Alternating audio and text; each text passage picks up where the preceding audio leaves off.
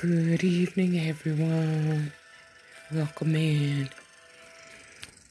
This is a video on the St. Louis 1949 exorcism, the St. Alexius Hospital Lecture, June 12th, 2019.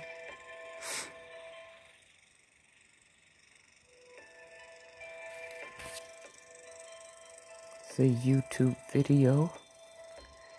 The notes say Alexian brother Warren Longo and author Pat Rick speak about the 1949 St. Louis exorcism, which inspired William Peter Blatty's book and William Fried- Friedkin's film, The Exorcist, at St. Alexius Hospital on June 12, 2019.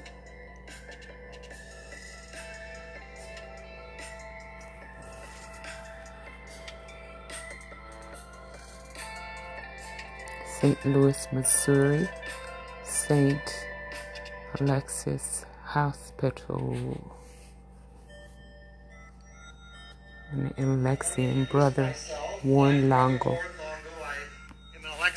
Brother. I've been an Alexian brother for 61 years. I entered when I was I entered when I was uh, actually 18 years old, and uh, I think I will tell you this because it, it, it, really has meant a lot to me. I remember it every single day. You know how people have dreams? You all have dreams. Well, I was 17 and a half, and I was working in a hospital, paying my way through Catholic uh, high school because my parents were poor; they couldn't afford it. So I said, "Well, I'll work." And he said, "Then someone said there's an uh, I work in the, the there's a opening in the kitchen at St. Mary's Hospital." So I went uh, over there and I got a job. And one evening I had this dream, and I dreamed of Jesus, literally Jesus, hunched like this with a crown of thorns on his head, with a white robe and a very heavy cross, and he was walking very slowly. And he looked back at me, and I was I went, and he went like, "Come on, follow me." And uh, so I said, My gosh. Then what happened? What happened was I called the vocation director up in Chicago. I was from, from Racine, Wisconsin. And uh, he said, I, I said that uh, I would like to uh, put my application. He said, fine. He said, the only thing what we need at that time, the only thing that we need is a bill of good health. So go to your family doctor and get a, uh, uh, you know, get, get an examination. And so Dr. Buckley was the family doctor for many years. So I went there, and he uh, he said, "Let me see here." He took his uh, he said, "Do you, "Son," he said, "you know, you have a very bad heart." I said, "What?" He said, "Yes, you have a bad heart." I said, "Oh my gosh, I didn't know I had a bad heart." And I, I just felt so. I said, "Oh my God." so what I did was I. Uh, uh, I called Brother Allen up, and I next day, and I said, you know, uh, the, the doctor said I have a bad heart, so I don't think I can enter. He said, I tell you what you do, get a second opinion. Racine is only uh, an hour and a half from from uh, Chicago, so uh, we have an emergency room at the hospital here. You just come and uh, let me know when you're going to come. I said, I'll come tomorrow, and uh, and we'll have one of our doctors so I went to the doctor. I went to the emergency room of uh, Alexian Brothers Hospital in Chicago, and the doctor, you got a good heart. I said, what? You have a good heart. And that was due, I think, to Mary because the day after the day that I found out that I had a bad heart, I went to uh, the church across the street from St. Mary's, Holy Name, uh, Holy Name Church, which was the, the, the church that I belonged to. And I, I went to the altar and I, frankly, I began crying. I said, I don't understand. Jesus sort of asked me to follow him, and now I've got a bad heart, so how can I do that? And I said, you know, you, you at, the, at the wedding feast of Cana, he said it wasn't his time, but you said, go ahead and uh, do, what, do what I say. You know, get, get some good wine for, these, for the guests here. and that's what you did for me, because After that, they couldn't find anything wrong with my heart. And here I am, 81 years old, and I still have a very good heart. okay. Um, let me just tell you this uh, that uh, the reason why we're having this is because, first of all, it's the 150th anniversary of the Alexian brothers here in St. Louis. The Alexian brothers is a very uh, small order, but we originated in Germany, uh, the Rhineland. Uh, about we are one of the oldest orders in the world. We go back about 800 years, and we always took care of people that nobody else would take care of, and, uh, and that's what we, we've done. So Brother Bonaventure Thelen came to Chicago first, and uh, he uh, uh, founded a hospital there, a small little clinic it was, on the corner, if you're familiar with Chicago, on the corner of Dearborn and Schiller Street in Chicago. It was a, a, sort of a small house, and that was like a clinic or a little hospital, you might say. And he found an old man who had fell down in the gutter, and he literally picked him up on his shoulder and brought him into the uh, uh, into his little house, and that was the beginning of Alexian Brothers in the United States. Three years later, he always thought of St. Louis because it reminded him so much. The Mississippi reminded him of the Rhine. So he came to St. Louis in 1869, and he uh, there was a Simon's Mansion that was there, which is right here on this ground. It was the Simon Mansion. Mr. Simon uh, was a banker, and he also, uh, what he did was he gave a big donation to Brother uh, Bonaventure, saying, I'm glad you bought this house, and you're going to use it for a good purpose. And on April 19th, uh, 1869, his, or 18, I think it was 1870, because he had to get it all organized. His first, uh, his, his, first uh, patient was happened to be a priest. Uh, so that he took care of that, and then it began to get bigger and bigger and bigger. And uh, so, and also, it's interesting because this is the 70th anniversary of the exorcism. When did it take place? 1949, 2019, 70 years ago, the exorcism took place at our hospital. Not this building, but the old Alexian Brothers Hospital, which is now demolished. And I'll tell you some stories about that. And there's a, someone here in the audience who's going to tell you the story as well because of the uh, room in which the exorcism took place in the hospital. Okay, first of all, let me just say this. Um, I, uh, one of our brothers, uh, Brother John Grider, some of you may know him, uh, he uh, was here in St. Louis and uh, we, he got sick. He was the last brother that literally took care of Robbie. We call him Robbie. We promise that we will never give his real name. He was not from St. Louis, he was from Mount Rainier, Maryland. That's where he originally was from. And let me get, uh, but anyway, we on his deathbed uh, about four or five years ago, I promised that we would do a documentary or something on him in which we would emphasize what the brothers did because the brothers didn't always get the credit. It seemed like the priests always got the credit, but not the brothers. You know. So anyway, I'm going to be talking about uh, uh, all that the brothers did very shortly. Uh, I use the name Robbie because that's the name that we, we use.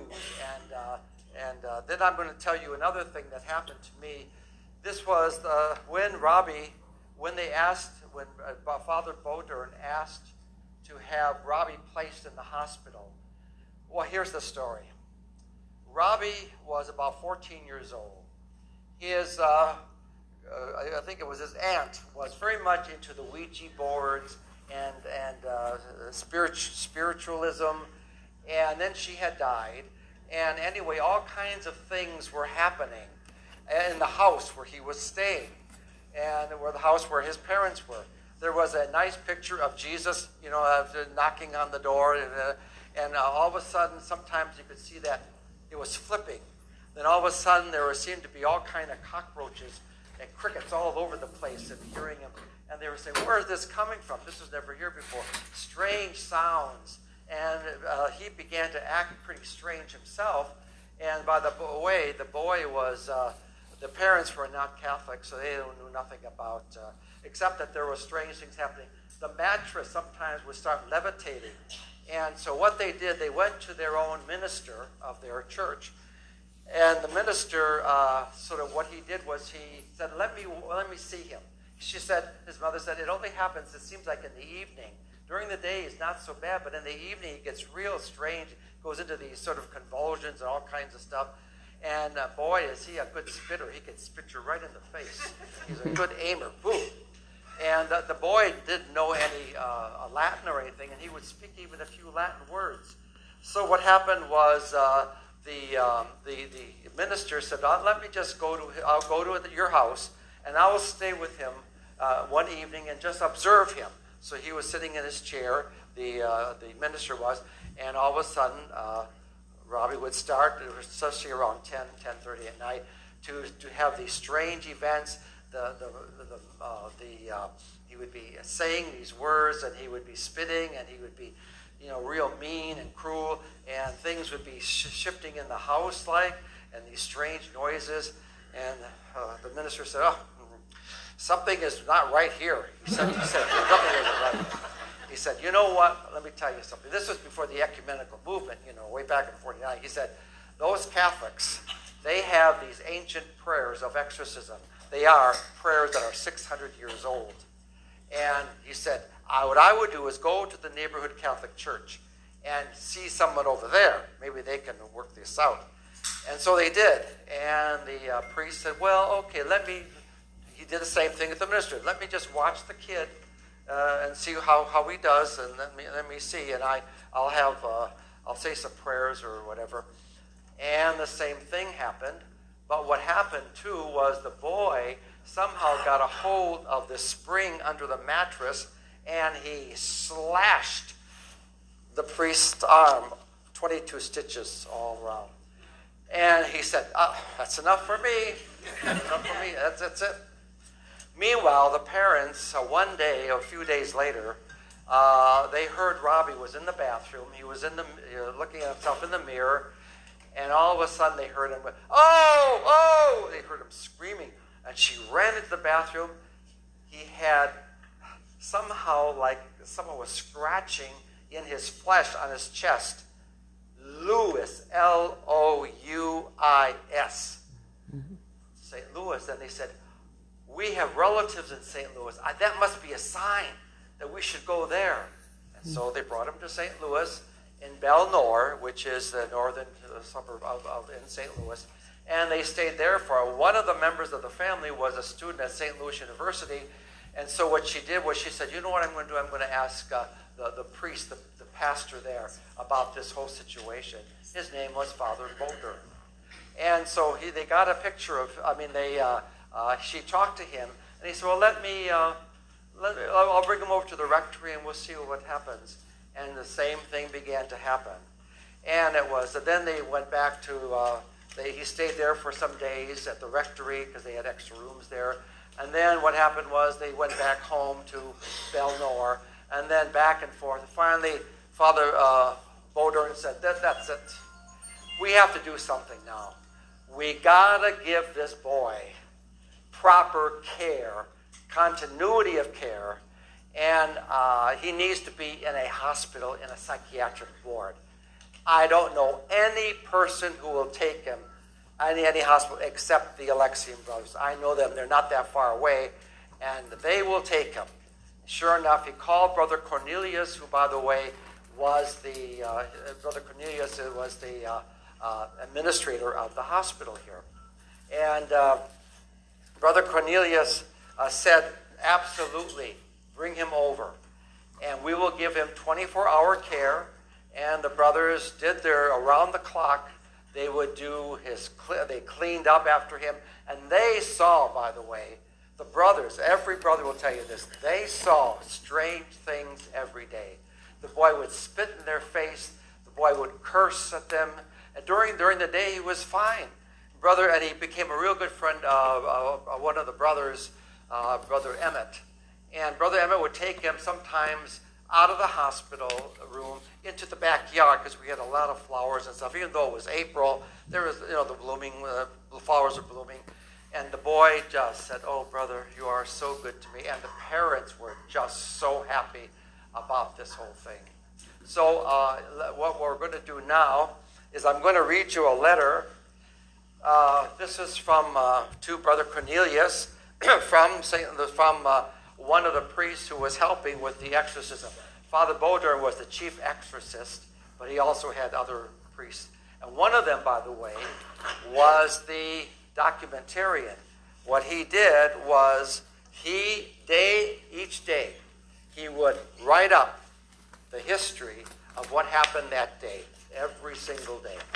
As you can see, they crossed out the name of the boy because we didn't. We felt very much obligated not to uh, not to expose his name. That's why we call him Robbie, even though that's not his name whatsoever. But we called him Robbie on this. But um, let me let me just uh, this this is the letter that we received after the exorcism. The prayers took effect. The enclosed report is a summary this, of the case which you have known for the past several weeks. The brother's part in this case has been so very important that I thought you should have the case history for your per- permanent file. One of the finest benefits that has come to me as a result of this case is a high appreciation of the work and religious devotion of the Alexian brothers. The prayerful assistance of your community was certainly a strong factor in winning the battle against Satan. Your own cooperation to the extent of establishing public devotion to Our Lady of Fatima will always be associated with the inspirational aspects of this case. The family has been won over completely by the wholehearted charity of your brothers. There is little doubt that the intention of Mrs., which is the boy's mother, to become Catholic has been deeply influenced by the Christ like attitude of the brothers who worked with her. And uh, so what happened was, let me, let me just explain a little bit here. Brother uh, Cornelius uh, was uh, the reason why I got a hold of this. Brother Cornelius was the uh, head of uh, the young brothers who were all on different, they were getting their education in different fields of healthcare and there was uh, 33 of them. And then he had gotten sick. It was this was in Chicago, and I happened to be there in Chicago as a young brother, and they asked me to take his place. Shortly after he left, he passed away. So one evening or one day, it took me about a year before I, I, because I, I, I, had his desk, I had all of his, uh, uh, you know, his uh, office and stuff. I opened up the bottom drawer. I said, I need to clean this drawer out. I haven't cleaned it at all. and I, lo and behold, I felt some paper. It was this. I said, "Oh my gosh, look at that!" So that, that so I, uh, I kept it because I thought I would be someday I might be talking about this. So, so then um, here's what. But here's what happened in terms of Brother Cornelius. Uh, during the 1940s, of those of you who are Catholic, you might remember I, as a little kid, I was 11 years old when, I, when the exorcism took place. I was 11 years old in, in Wisconsin, but I do remember very much the devotion to Our Lady of Fatima. I remember as a little boy singing, Dear Lady of Fatima, each time that you appear to help your intercession, for peace and unity. Anyway, there was great devotion to Our Lady of Fatima. And so, what, did, what Brother Cornelius did was he bought that statue here in St. Louis. He put it in the lobby of the hospital. And uh, in order to, because the brothers prayed the rosary around the clock, they gave him physical care, yes, but they also gave him spiritual care. They prayed the rosary around the clock. And believe me, they saw all kinds of things happening. You would, uh, oh, they, they, they could tell you stories. None of them are living anymore, but they could tell you stories of what they saw in terms of bringing in a, bringing in a tray of food. All of a sudden, the plate would go like that fall on the floor. Or that he would take that plate and he'd shove it into the brother's, try to shove it in the brother's face. He would try to escape, and this would happen usually at night. And so they would uh, you know, try to calm him down, even though he loved the brothers, but at night there seemed to be a change of personality, especially at night when it was dark. And uh, so, anyway, um, finally, uh, so brother bought that statue. Then in April, toward the end of April of 1949, is the Easter season is coming up, and there's the what we call the Triduum, or Holy Thursday, Good Friday, Holy Saturday, Easter Sunday. Father Bowdern said, um, by, by, the way, before I get into that, uh, would you show um, the uh, the Saint Michael the Archangel? That is a statue of Saint Michael the Archangel that Brother Cornelius brought to the boy's room on his bedside stand. Uh, it was about uh, pretty much uh, a few weeks after he got there. Brother put that in his room because Michael stands for St. Michael and it is the, the, putting a spear in the, in the devil. Uh, and that's what St. Michael is noted for. so he had that. And then during the uh, Holy Week, Brother Cornelius brought that statue from the uh, entrance to the hospital on the first floor to the fifth floor in the corner right next to his room. So that Mary, Our Lady of Fatima, was right near there. And, uh, and so the brothers again did the rosary and did a lot of prayers to Our Lady of Fatima. Then I would like to do is now, uh, because Holy Thursday, nothing happened. Holy Saturday or Good Friday, nothing happened out of the ordinary. Uh, the, the boy, the, by the way, the boy and the mother and father wanted to become Catholic, so they received communion and everything. And then uh, the boy, uh, it was Easter Sunday. Ah, that's the day that everybody, that's, Father Bowdern said, that's the day, I bet you that's the day when things are going to change. He'll get out of this. The evil will, will uh, evict itself from him. Nothing happened. But then comes the Monday after Easter.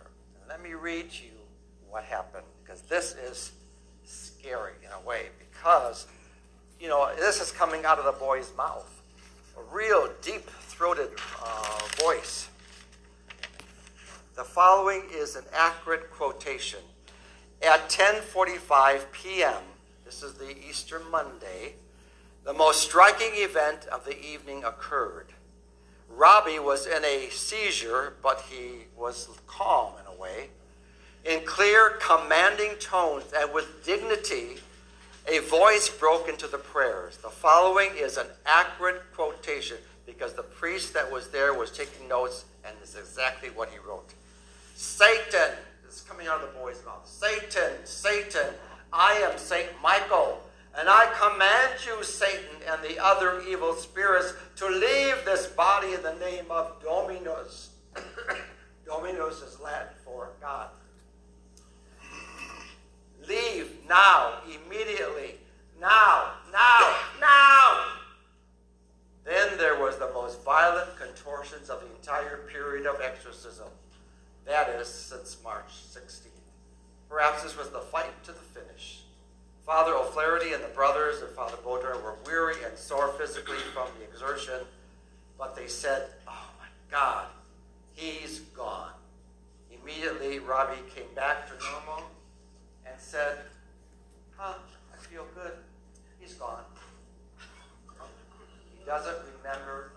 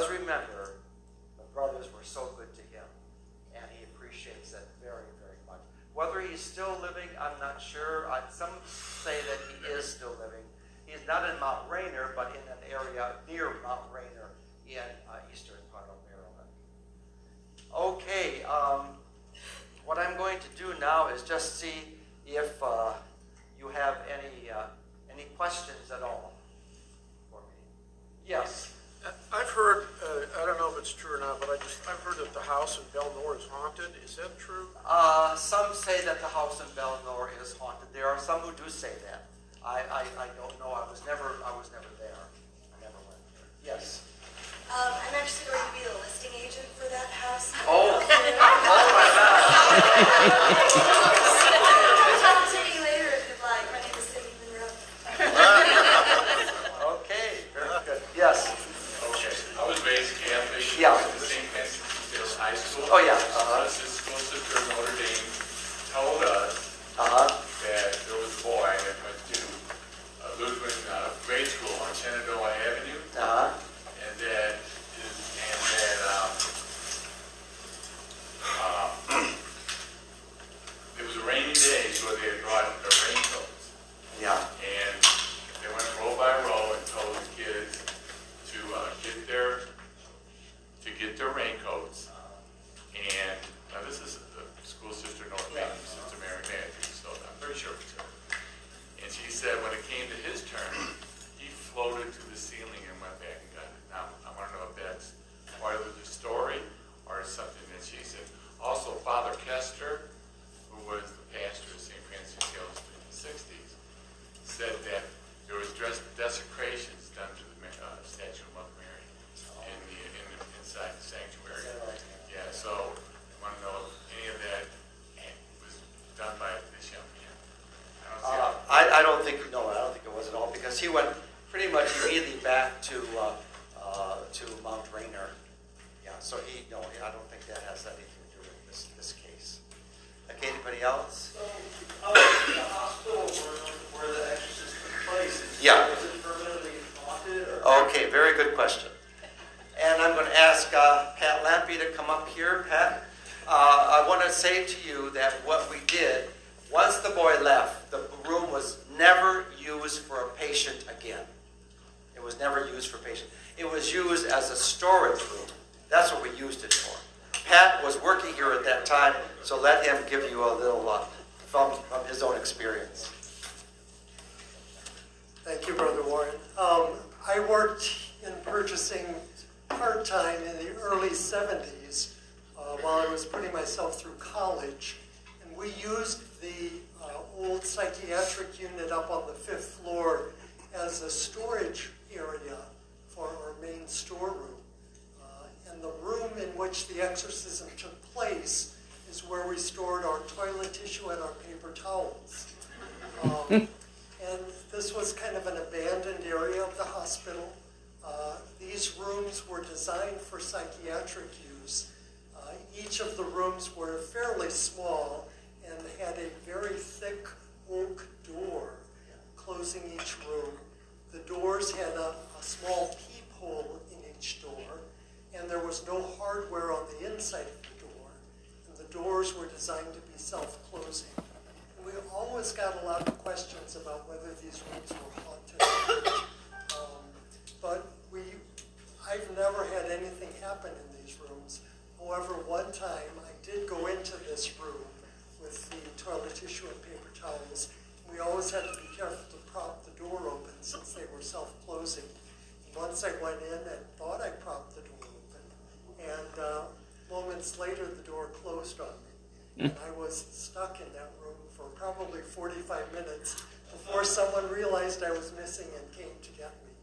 As you know, early in the 90s, uh, we didn't have cell phones, so there was no way for me to contact anyone. But uh, the rooms really were not haunted in any way, as far as I know. Um, but that is a question you get quite frequently. Thank you very much, Pat. Uh, any other questions that you might have over here? Let's see. Yes. Um, Two-part question. Is there a musical component to the exorcism prayers? And is there any further public information available on Robbie's aunt's activities in Maryland? No, there isn't for either, yeah, yeah. not that I'm aware of. Okay, yes. Yeah, I was wondering, when the old hospital was demolished, Yeah, when, when was it? Um, it was demolished in, Brother Tom, why don't you come up here for a minute? And tell them about what you saw. Well, I can just uh, go from here.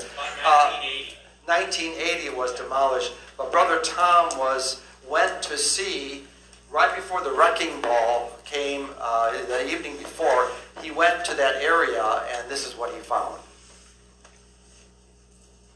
I don't have a great uh, recollection on that, but you know, the room was there and it was kind of a normal room. I didn't see anything really unusual there. But uh, Did you say there was a seance you thought there was a... yeah, at times you there was some unusual things like that, but I don't have a strong recollection on that anymore either. well, I have a personal connection, if, if I could tell. In uh, 1968, a good friend of mine and I were bussing tables uh, at the Cheriton Restaurant. Oh, yeah. Right down the street, Joe Tangero, an old restaurant. And he started bending over and apparently was having an appendicitis. So after he couldn't straighten up anymore, Joe let us leave and I brought him to Alexian Brothers, the old section. Oh, yeah. They operated, he was fine. He had to stay in the hospital about a week. And every day I visited him, the nuns kept coming in and telling us, you haven't gone up to the fifth floor, have you? And we just looked at each other and went, why does, why does she keep saying that? We were in the seminary at the time, both of us. Oh, yeah. St. Louis Prep Seminary, out in Shrewsbury. And um, anyway, he was getting uh, released. So the last day I came up and visited him, we went up to the fifth floor. So we were walking down the hall, it was July, it was 95 degrees outside. We got up to the landing and started walking down the hall. As we walked down the hall, it got colder, colder, and colder, and you could see your breath like it was winter. And by the time we got to the middle room, every door was sealed. We just had this feeling of terror, and we just turned and ran. No doubt my he was this. That, yeah, okay. Yeah, those, those things, uh, those are what others have experienced, a, a real coldness as they approach the room. Yeah. Yes. I, I, I was just wondering, I've been raised, um, that over at St., and it might be a rumor that over at St. Xavier Church, Uh-huh, yeah. that they witnessed, uh, Michael beating the devil down around the same time. Uh, yes, yes, that is correct. That the uh, priests were at the, uh, they some of them were up that evening and that that Monday uh, after Easter when all this occurred, and they saw a bright light in the sanctuary of the church of Saint Francis Xavier Church, in which they saw something that looked like Saint Michael the Archangel. Yeah, and there, it was real bright. And then, and then they heard this loud bang. Yeah, you're right. That's what. Uh, yeah. I didn't know if it was rumors or No, not. I think uh, that's what they said. That's what they said. Yeah. I don't. It's not in the. It's not in the uh, do- documentary, but that that uh, that is what I had heard. Yeah. Anybody else? Excuse me.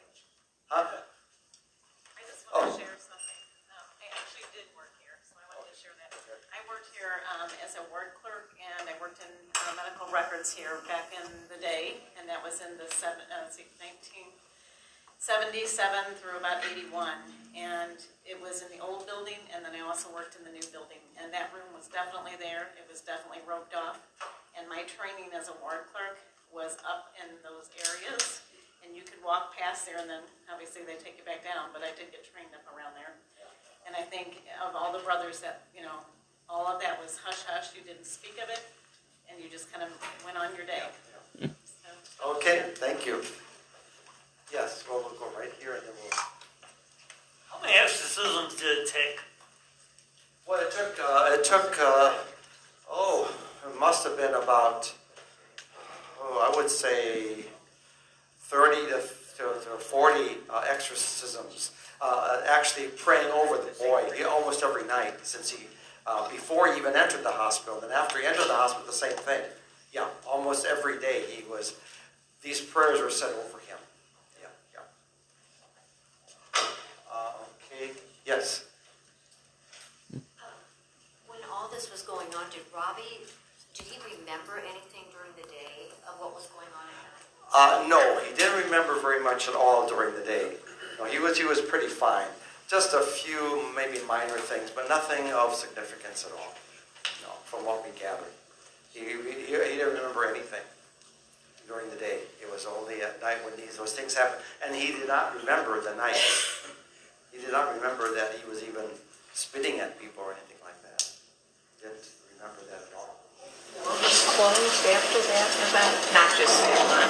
Um, uh, was the uh, whole floor closed or whoever rope that was roped off. They had those little roped off ones where they're little, little ropes and they're like the little metal things that they attach to. That's yeah. what they had around that room. Okay. Well, what about the rest of it?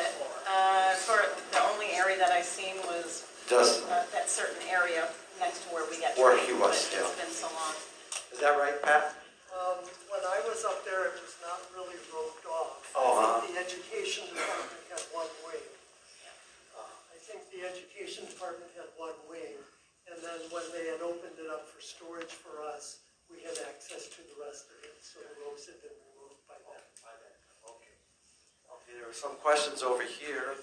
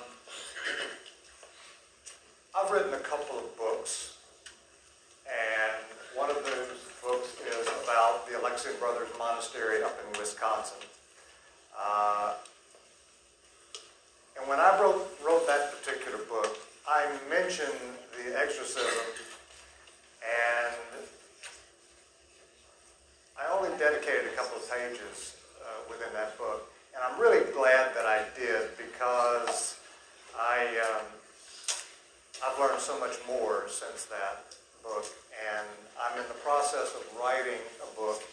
And the book is entitled A Purloined Diary, an unsettling case study of an exorcism.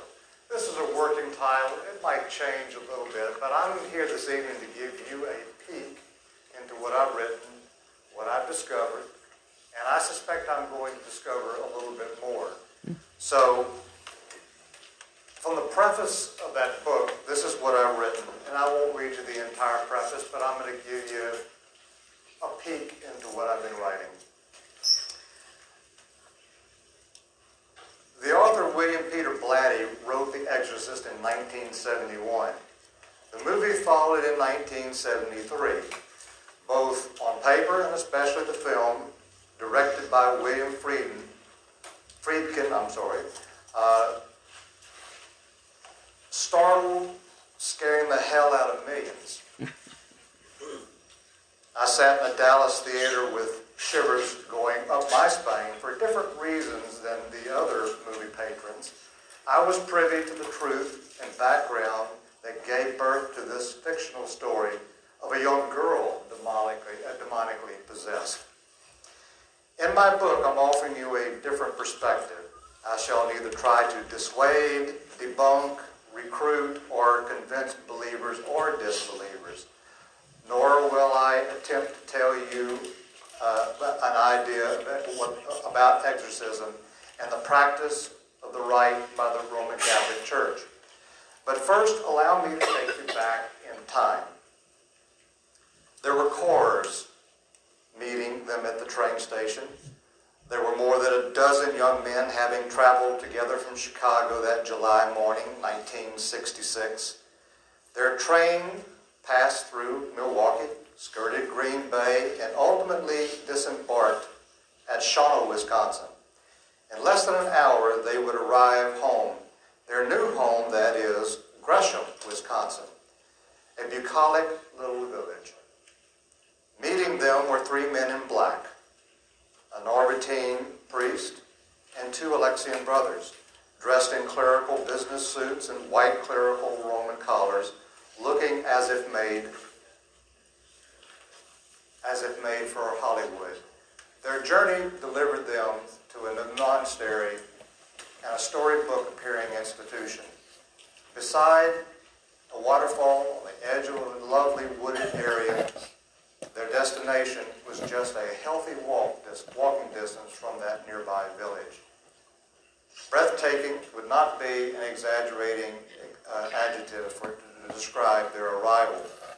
Greeting them were more men in black, wearing monastic garb as if they were also straight out of central casting. Enthusiastic young men, more than their more, more their age, poured out of the grand entrance overlooking the water, introducing themselves as brother this and brother that. They brought the new arrivals' luggage in from the caravan of cars. Now, the fresh recruits stood inside what was once a grand mansion given to the Alexian brothers by a lonely, wealthy woman. It was as if a movie crew selected this location to create a film. Authentic costumes, the sterile feeling of a cloistered co- uh, convent, and the realization they had committed to join the Alexians. The new men would learn the Alexians traced their origins to the early 12th century. So before I go any further, it's only fair I tell you I was among one of those new arrivals in 1966. It was at this place and how I came to learn a closely kept secret. After six months, our postulant class had dwindled down to only eight. Over the centuries, the Alexian brothers learned how to weed out, uh, out individuals not fitting or those wishing to leave on their own volition. Not long after, I became an Alexian novice and given the religious name of Gordon. We were sat down and told the basics of an astonishing story dating back to 1949. Brother Florian Eberlich, our novice master, took it upon himself to divulge a bundle of unbelievable facts. Florian was not just telling us a story handed down to him. He saw, heard, and experienced firsthand an exorcism. Writing an earlier book, The Abbey and Me, only two pages did I dedicate. But I'm glad I did. As I said earlier, I'm glad I waited. In this book, A Purloined Diary, you will read the details, recently discovered documents, and recorded interviews with individuals playing integral roles add to this account. This is a true story. It's reared its head demanding attention. The story won't go away after spanning many decades.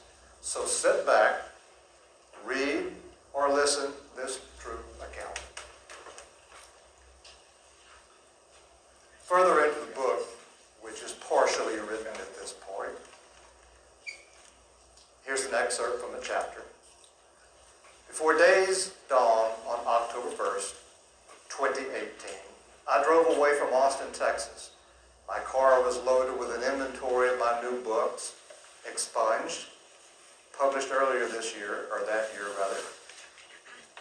I also brought along a supply of my first book, The Abbey and Me, written seven years earlier. I was on several missions the last weeks, perhaps a month, packing new, a few changes of clothes. I considered the fall weather could bring cool surprises. So dressing with layers, or, or dressing uh, uh, in layers, would have to work for me other than bulky outerwear.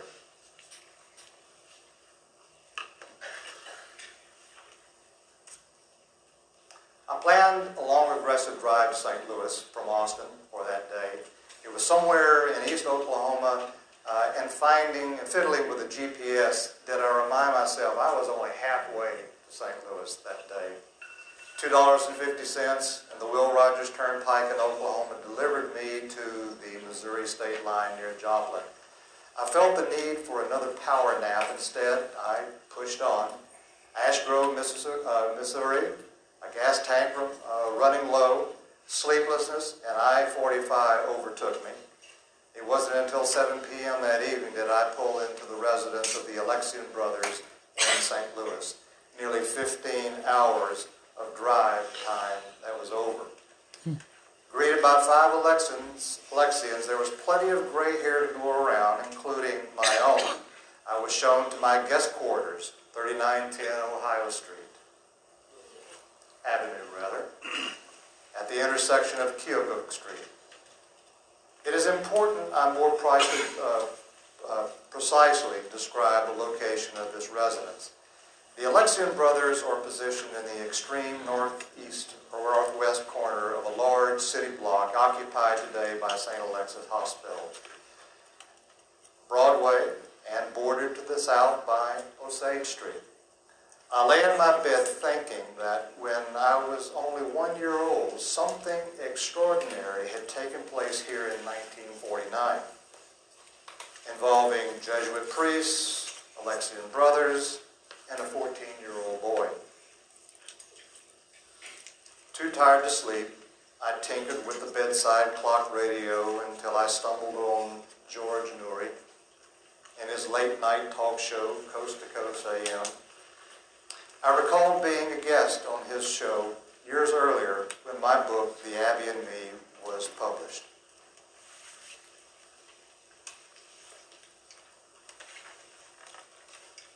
So it's the next day. The auxiliary bishop was taken on a brief tour of the newer hospital built in 1970. He acknowledged the statue of the Virgin Mary and the devotion to Our Lady of Fatima the significance here was the role this five-foot statue played and represented during the 1949 exorcism that took place in the old hospital.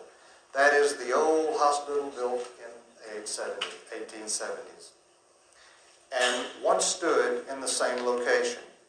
The entourage of visiting bishop stepped outside the front door the hospital only to be confronted by Christ the Healer, this 16 foot tall brass and fiberglass, fiberglass uh, sculpture, was dedicated in 1984, part of the Alexians' 650th anniversary. The Brothers Kitchen prepared a simple business lunch to chat with Bishop Rivituso. During a lull and bites of sandwich, I leaned over and introduced myself. I explained I was a former Alexian novice, there to learn more about the 1940 exorcism that took place. On this property, pardon me, he quickly suggested I make an appointment to speak with and visit with the Most Reverend Robert J. Hermann, Auxiliary Bishop Emeritus. With the, with the Archdiocese of St. Louis, like a hot potato, had I been handed off to someone who uh, so appropriate, uh, I, I wondered if that was the right person. Tell him I told you to call, Rivituso said. Perhaps I'd been handed a gift. I considered emeritus. Hmm. Meant someone had been around for a bit longer than the rest of us, and I knew a few things of historic value.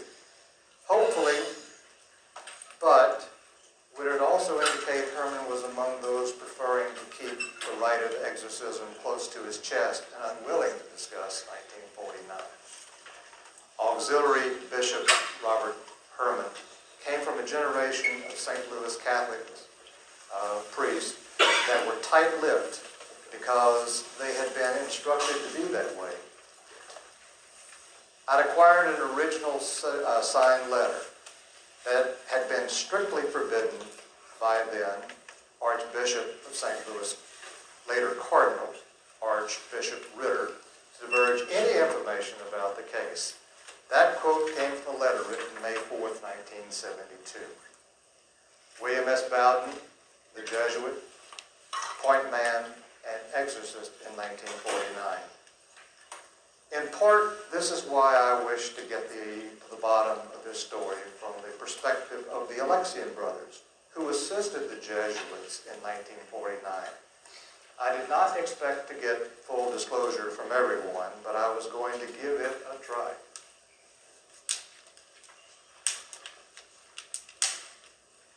After three St. Louis days and three nights in search of facts, half-truths, and secrets hidden away, my bags were packed to drive less than five hours to Chicago. I drove past the old brewery, the Gateway Arch, and crossed the Mississippi into the land of Lincoln.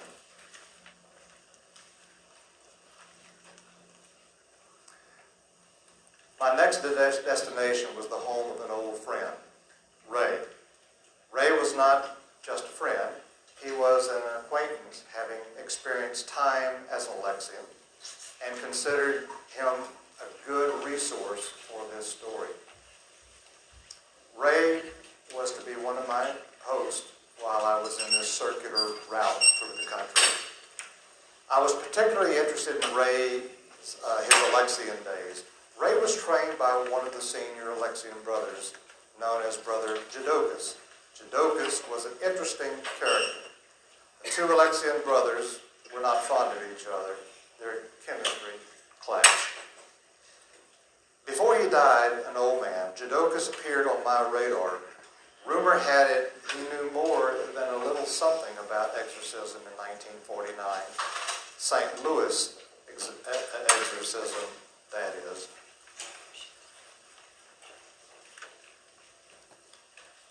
So I was off to Wisconsin, following Chicago. I owed my host more insight into the reason for coming back to Wisconsin and its north woods. I knew they knew hadn't driven I hadn't driven 1,400 miles just to sell a few books and visit a destroyed landmark I already knew extremely well. Approaching 15 years in sickness and in health, I had developed a relationship with my host. This husband and wife team, we clicked. They are just that way. Lubricated with a glass of wine, I was at ease describing my latest adventure, and they coaxed me to talk. And uh, who is this person you're going to up north to see? They asked. I began to tell them this new developing story. About two years early, I received one of those mysterious emails from a stranger. Occasionally, people will go to the trouble to track you down, find, write, hope they hear back from you. This email was one of those out of the blue occurrences.